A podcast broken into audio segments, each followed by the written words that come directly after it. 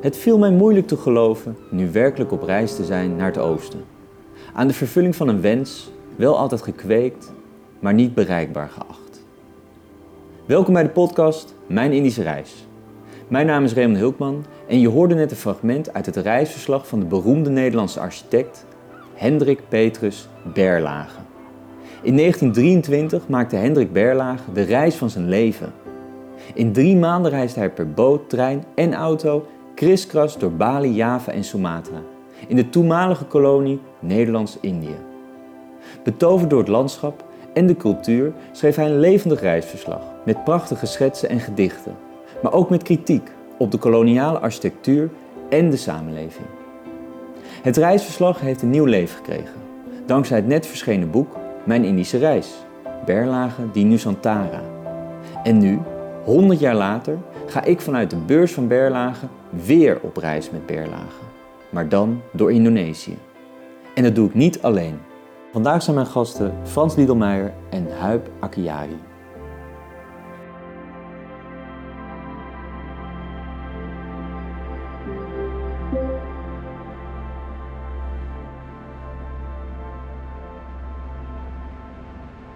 Maart, aan boord van de SS Groosjes. De standaardwerken over kunstgeschiedenis geven trouwens daartoe aanleiding. Want zoal, dan wordt daarin met zeldzame oppervlakkigheid, om niet te zeggen geringschatting, in een paar bladzijden het gehele Oosten behandeld. Alsof het er niet toe doet. En Frans, dan wou ik uh, met jou beginnen. Uh, je bent Art Nouveau en Art Deco-expert. Uh, bij het grote publiek bekend van Tussenkunst en Kitsch. Je bent een kenner op het gebied van Amsterdamse school en de stijl.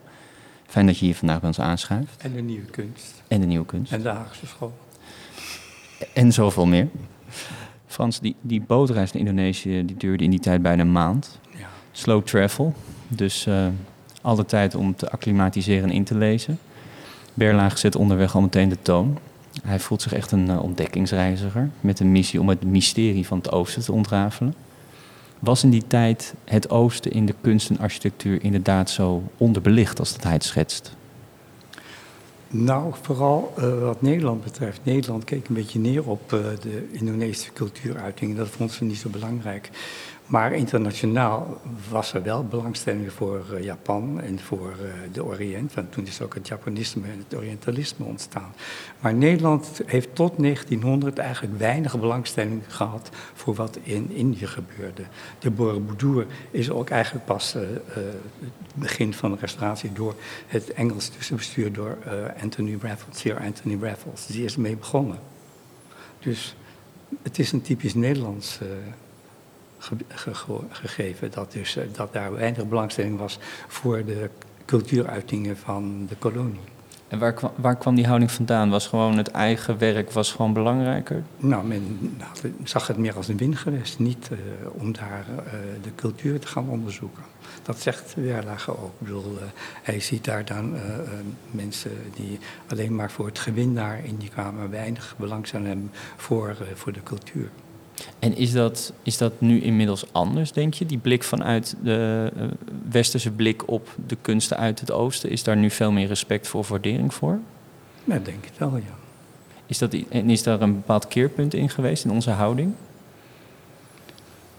Nou, er is natuurlijk door de industriële revolutie, toen alles mechanisch en industrieel vervaardigd werd, keek men naar culturen waar alles nog uh, ambachtelijk uh, gemaakt werd. En daardoor is, wat ik eerder zei, belangstelling voor niet-westerse culturen ontstaan.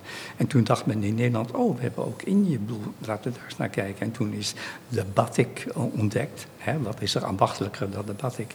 En die batik is natuurlijk in Nederland, heeft een hoge vlucht genomen. Men heeft weer tot in de jaren dertig gebatikt. En het werd een soort raadje, net als het macramé in de jaren 70. Vanwaar dan die geringschatting, waarmee het gehele Oosten in boeken over kunstgeschiedenis wordt behandeld? Vanwaar dan die hooghartigheid, waarmee het gehele Westen op de Oosterse monumenten, zowel als op hun scheppers, neerziet? Is het een gevolg van wanbegrip betreffende de Oosterse geest? Of is het onwil tot erkenning van de diepe schoonheid van zijn kunst? Huip, Ook jou welkom heten in de uitzending. Uh, je bent architectuurhistoricus. Je schreef als een van de eerste een boek over de koloniale architectuur en stedenbouw. Maar je bent ook conservator van het Molux Museum in Den Haag. Uh, er staan twee ontwerpen van Berlage in Indonesië. Uh, eentje in Jakarta en eentje in Surabaya. In zijn reisverslag, waar we het dus vandaag over gaan hebben, um, rept hij daar eigenlijk verder geen woord over, over zijn eigen ontwerpen. Um, ik was eigenlijk benieuwd vanuit jouw kennis, welke plaats neemt hij in binnen de architectuur in het de koloniale Nederlands-Indië? Hij was in 1923 natuurlijk op reis. Bezocht hij uh, Nederlands-Indië voor het eerst. Althans, hij bezocht het. En werd daar natuurlijk als een grote grand seigneur ontvangen door de mensen. Niet alleen architecten, maar Toet, uh, Indië, die maar enigszins uh, zich van belang vond heeft hem toen uh, ontvangen. Hij werd gezien als een hele belangrijke architect uit Nederland. En um, ja, men vroeg hem advies. Hè, wat vind je ervan? Wat vind je van ons? Dus als je hem plaatst in de geschiedenis, in de, in het, in de koloniale geschiedenis van het Indische bouwen, dan heeft hij een belangrijke rol. Niet zozeer als een praktiserend architect, hè, met twee ontwerpen, maar met name de, de, de uitstraling, het advies wat hij aan jonge architect heeft uh, gegeven. Ook op stedenbouwkundig advies. En um, vergeet ook niet dat hij met een speciale missie naar Nederlands-Indië was gegaan. Want hij moest advies geven over de restauratie van een aantal Hindoe-Javaanse monumenten. Zoals de Prambanan en ook wat uh, tempels op Bali. Dus hij zat met een opdracht.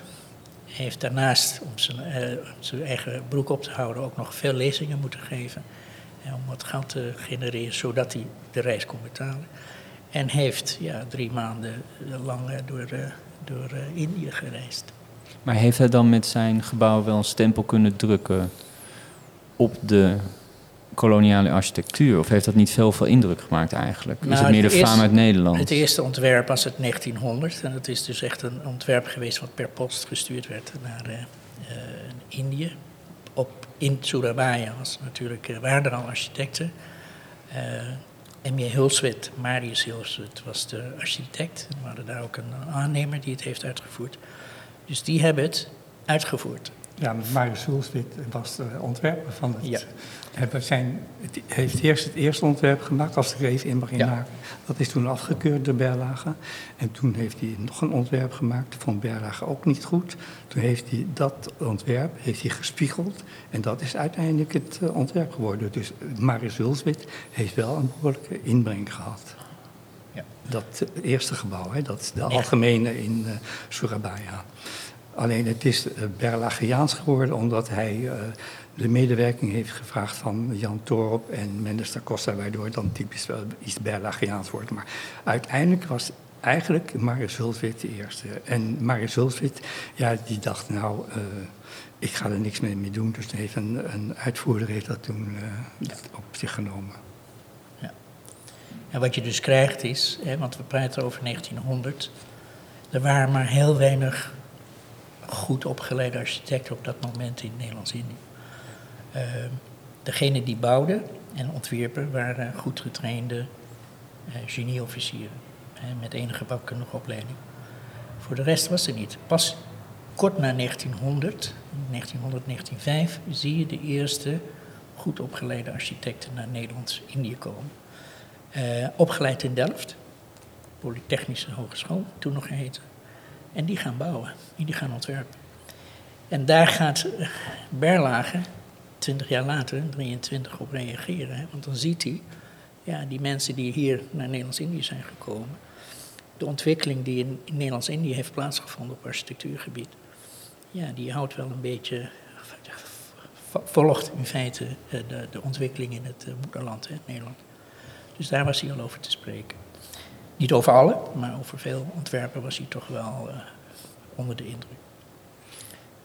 En de, met de omschrijving die Frans hier voorgaf um, over perlagen, zien we dat ook terug in de ontwerpen die hij in, uh, in Indonesië heeft gebouwd? Heeft hij daar, of heeft hij daar een hele andere benadering gekozen, meer een Indonesische draai? Nee, het zijn twee hele kleine pandjes in feite. Hè. Surabaya is uh, eh, 12 meter breed, als ik, als ik me niet vergis. Het is uh, een klein kantoorpand aan de kade.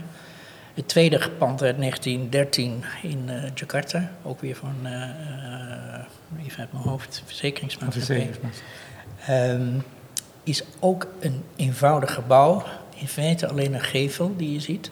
Um, daar zitten wel wat elementen bij dat je denkt, ja, het kan berlage zijn, maar het hoeft niet specifiek van, het ziet er niet uit als, als typisch berlage. De boogvormen. De boogvormen zijn typerend van de beide gebouwen, vind ik. Ja. En die heeft hij toch in Nederland niet heel veel toegepast. Je gaat niet zeggen, Berlage heeft echt die boogvormen. Dat is typisch Berlagiaans. Nee. Dus dat is wel voor Indië wel uh, typisch Berlage. Ja, wat je kunt bedenken hè, vanwege uh, die bogen, die zie je dus op heel veel openbare gebouwen. Dat heeft gewoon een, een, reden van klimat klimatologische aard. Hè. Dus uh, wat we deden, of wat ze deden in, in Indië, was direct zonlicht weren van de, de muren. En, uh, gebouwen werden gewit natuurlijk, omdat dat het uh, zonlicht... en dubbele gevels. En een dubbele gevel. Dus wat je krijgt is, is het tweede gevelprincipe... dat er voor de uh, buitenmuur een tweede gevel wordt gezet. Open, arcadeachtig, waar licht en lucht doorheen kan... zodat muren worden gekoeld, ja. zoveel mogelijk. En overstekende daken. Ja. Overstekende daken? Ja, wat zeg je? Over de, voor, tegen de zon, hè? Wering, afwering zon. En ook uh, bij, het, uh, bij de natte moesson, als het weer hard regende, dan moest natuurlijk ook water afgevoerd kunnen worden. Hij, toen hij deze reis maakte, was Berlage op het toppunt van zijn roem. werd door architecten in Indonesië rijkhalsend naar komst uitgekeken, dat noemde hij al eerder.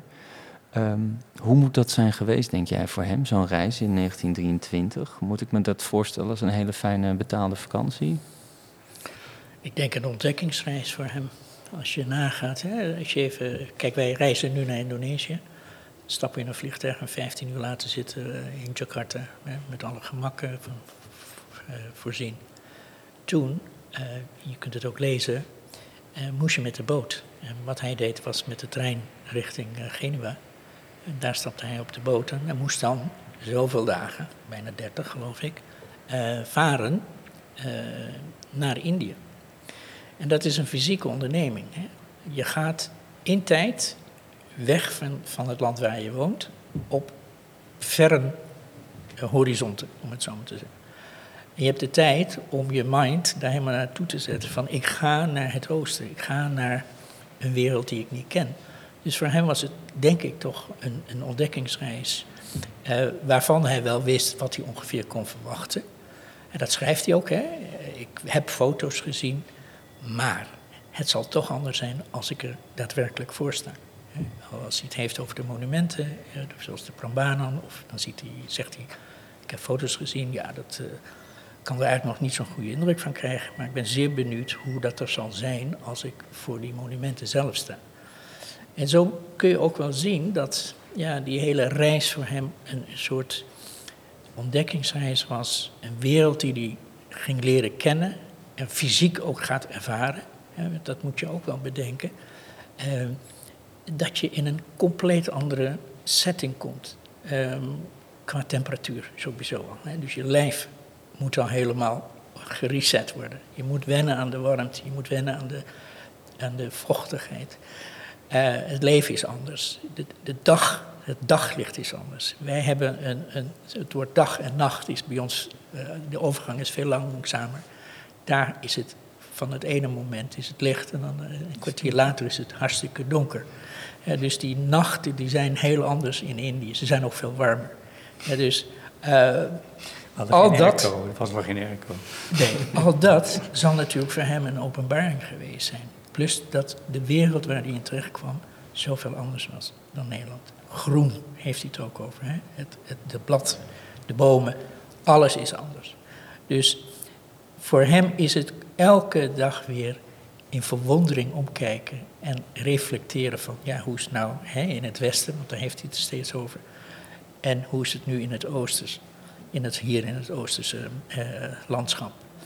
En daar heeft hij steeds elke dag wel zijn bespiegeling over. En dat begint eigenlijk al op dag één dat hij op 1 maart op de boot zit. En dat lees je gaandeweg uh, in het hele dagboek. Dat dat voor hem steeds die these, antithese tussen Westen en Oosten, ehm, dat dat hem heel erg bezighoudt. En dat dan gericht op de, op de kunst. Vind je ook niet, Frans? Ja. 7 april, Brahmanang. Sculpturaal zijn deze panelen wonderen van beeldend vermogen. De composities in eindeloze verscheidenheid van een diep talent. En de verschillende voorstellingen van een algemeen menselijk en daardoor begrijpelijk karakter. Onder den diepe indruk ener machtige openbaring reed ik terug. Uh, Frans, hoe stond uh, Berlage bekend in die tijd als kunstenaar? Nou, heel erg bekend. Hij was een soort god in uh, Nederland. Toch? Ja. Want was hij, ehm, wat je zegt, een grootheid, maar was hij toen nog vernieuwend of was hij toen eigenlijk meer een beetje de oude gevestigde rot? Nou, in het begin was het natuurlijk wel vernieuwend met de beurs van Berlage. Ik bedoel, het is natuurlijk een, een reactie op uh, alle uh, neostijlen. Dat was te nieuw. Maar in, rond 1910, 1912, toen ontstond de Amsterdamse school. En die vonden hem ouderwets. Die wilde, kijken, die wilde helemaal niet geen rationele architectuur maken. Die wilde expressionistische architectuur maken met meer gevoel. Ze vonden het een beetje droog en saai. En toen, ja, toen was de vernieuwing een beetje over. Maar hij vernieuwt zich ook, want uh, in 1914, toen hij voor. Uh, um, het, toen hij het Sint-Hubertus-slot moest ontwerpen, werden de meubels minder rationeel. Hij gebruikte ook luxe materialen en uh, rondere vormen. En je kan bijna zeggen dat het ook alweer de richting Amsterdam school gaat. En uh, ik vind ook dat het, het gemeentemuseum is een heel modern gebouw. En uh, wat mij opvalt is bij de ingang, nadat hij dus in Indië geweest is en ook de Borobudur heeft bezocht, waar hij dus langs allerlei tempelgangen dan uiteindelijk het, uh, het, het, het ontmoette bovenaan dat heeft hij volgens mij zich laten inspireren bij de, ingang van het Haagse Gemeentemuseum. Maar je moet daar dan een lange pergola door. Hè, en, weer, een beglaasde pergola met weerszijden, dus de vijver. En dan kom je, kom je de, uh, de stedenmacht eerst tegen van Altorf. En dan kom je in een hoge ruimte, waar ook weer een stedenmacht van uh, Konijnenburg je uitnodigt om de kunst te bezoeken. En ik zie dat een soort overeenkomst, een soort rite passage, een overgangsritueel. Dat je eerst die lange gang, je, je geest helemaal leeg maakt en je dan helemaal overgeeft aan de kunst die openbaar, die je aan, aan jou openbaart. En dat is een overeenkomst met wat dan op die Borobudur is gebeurd. Mooi omschrijving. Dat zie ik dan zo. Ik weet niet Ja. of dat zo is, maar Ja, want zo dat is, ervaar ik dat. Want dan zou je kunnen zeggen dat is zijn vorm van de westerse tempel dan eigenlijk. Ja. En dan is hij ook minder rationeel geworden na die reis in Indië. Mooi. Hij omschrijft het ook in zijn dagboek. Hè, dus de rite de passage, hè, de, de tocht die je moet maken naar het heiligdom. En dat je de tijd moet krijgen om je mind, je, je geest helemaal klaar te maken voor het ontvangen van het allerheiligste. En dat gebeurt nu ook, wat, wat eh, Ja. Van zegt bij, bij het eh, museum in Den Haag. Er is nooit iets over gezegd. Hè? Nee, maar het is nee, maar nu, het- nu we het over hebben, kun je het wel... ja. Nou, het klinkt heel aannemelijk dat het Ja, inderdaad zo is zit, ja. Want het, nou, het klinkt heel mooi. ja. Jokja. Men krijgt zelfs de overtuiging dat de minachting, het zachtste woord, van den Oosteling tegenover de Europeaan, die reeds uit zijn blik te lezen is, niet zozeer een economische dan wel een geestelijke oorzaak heeft. Wat mensen misschien niet weten is dat Berlage meerdere reizen heeft gemaakt. Eentje naar Amerika en eentje naar de Sovjet-Unie, oftewel Rusland. Uh, Berlage was op zoek naar alternatieven voor een betere wereld, een utopische samenleving. Hij was een overtuigd socialist en hij hoopte dat in de toekomst er een nieuwe wereldorde zou komen waar het kapitalisme overwonnen zou zijn. Beide reizen stellen hem helaas teleur. Amerika is de ultieme verwoording van het individualistische kapitalisme en de communistische samenleving blijkt ook een deceptie. Zijn Bijbel op dat moment was het boek De ondergang van het avondland van de Duitse filosoof Oswald Spengler, die in zijn boek het einde van, de, van het westerse tijdperk inluidt. Frans, zou jij voor mij en voor de luisteraars kunnen schetsen waar die zoektocht van Berlage vandaan kwam? Hoe, hoe zag de wereld er toen uit? Wat speelde er in de maatschappij? Nou, ik denk dat uh, het verschil tussen rijk en arm in Nederland heel groot was. En uh, de arbeiders uh, die hadden natuurlijk die hadden vreselijke woon krotwoningen. En daar is natuurlijk met de woningwet van 1901 is daar enigszins verandering gekomen. Maar toch bleef het verschil tussen rijk en arm. En ik denk dat hij dat wilde veranderen. En is ondanks dat dan de Eerste Wereldoorlog Nederland min of meer voorbij is gegaan, heeft dat ook invloed gehad, denk je, op zijn manier van denken? Weet ik niet. Huip, weet jij er iets van? Nou, je kan je niet, uh, je kunt niet ontkennen, ook al ben je neutraal, hè, heb je de, de hmm. Eerste Wereldoorlog niet meegemaakt. Je, je, leest wel de kranten, en zeker Berlage. Hè, dus die zal zeker daar zijn gedachten over hebben gehad. Uh, op zoek naar een soort utopia, hè, een land waar uh, meer rechtvaardigheid zou zijn voor de mensen die er woonden. Uh, waarbij de sociale verschillen een beetje geniveleerd zouden worden. De arm en rijk, de kloof veel minder groot zou worden. Uh, en dat hij daar nog steeds op zoek was. Uh, ook met zijn kunst en ook met zijn architectuur. en ja, in hoeverre dat nou voor hem gelukt is. Kijk, als je naar Rusland gaat en Amerika, dan zijn het wel twee uitersten van, van systemen.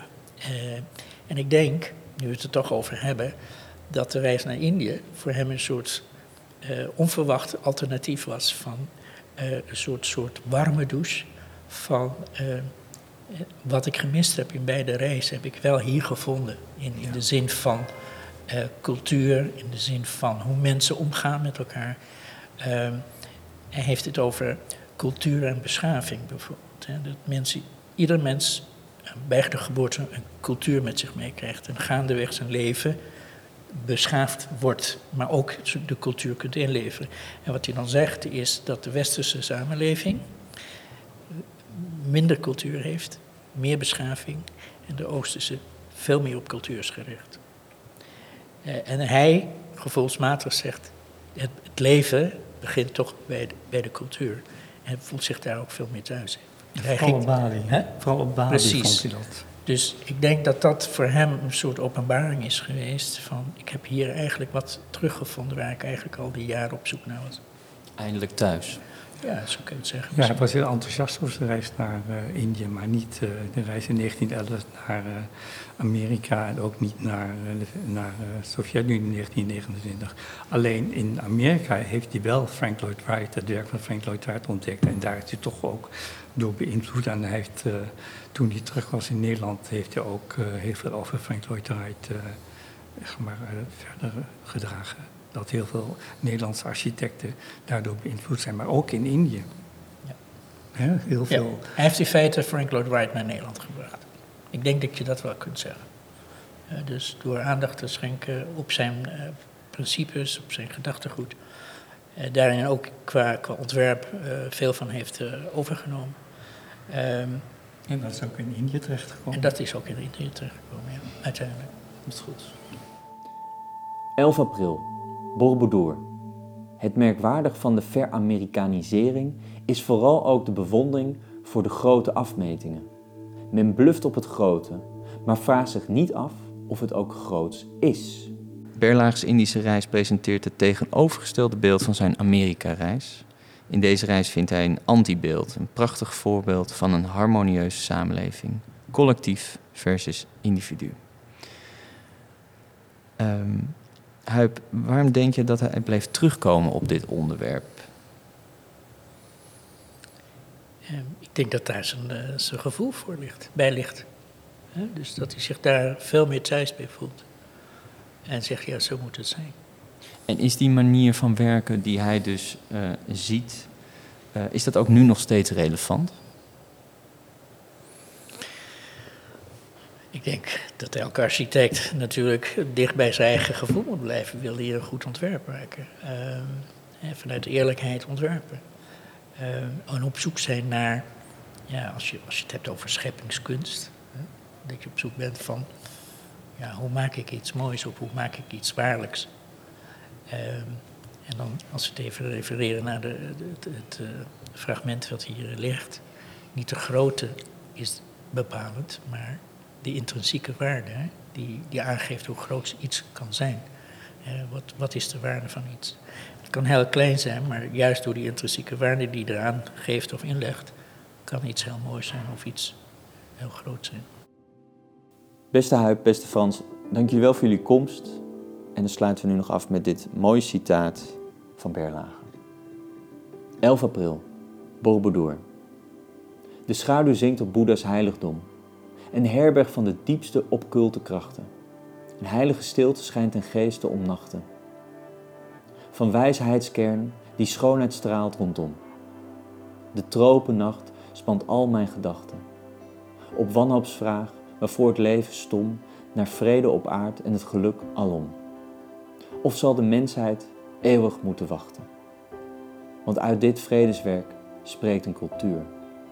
Gemeenschapsgeen, gemeenschapszin, die het eindeloos geduld verwerkt op wat den godsdienstgeest vervult. Te heffen met een driftig kunstenaarsvuur. Tot monument in vorm gehuld. De deemoed overwon den scheppingsduur. De liefde heiligde het arbeidsuur. En nooit weer klonk het hatelijke, gij zult. En daarmee komt deze aflevering tot zijn eind. Bedankt voor het luisteren en speciale dank aan al mijn gasten. Wil je mee op reis? Berlagers 100 jaar oude reisdagboek is nu te lezen in drie talen via Facebook, Twitter en Instagram. De podcasts zijn te beluisteren op berlagedinusantara.com en een volledige nieuw geïllustreerde uitgave ligt binnenkort in de boekwinkels. Ben je benieuwd? Steun dan de crowdfunding campagne. Tot de volgende keer!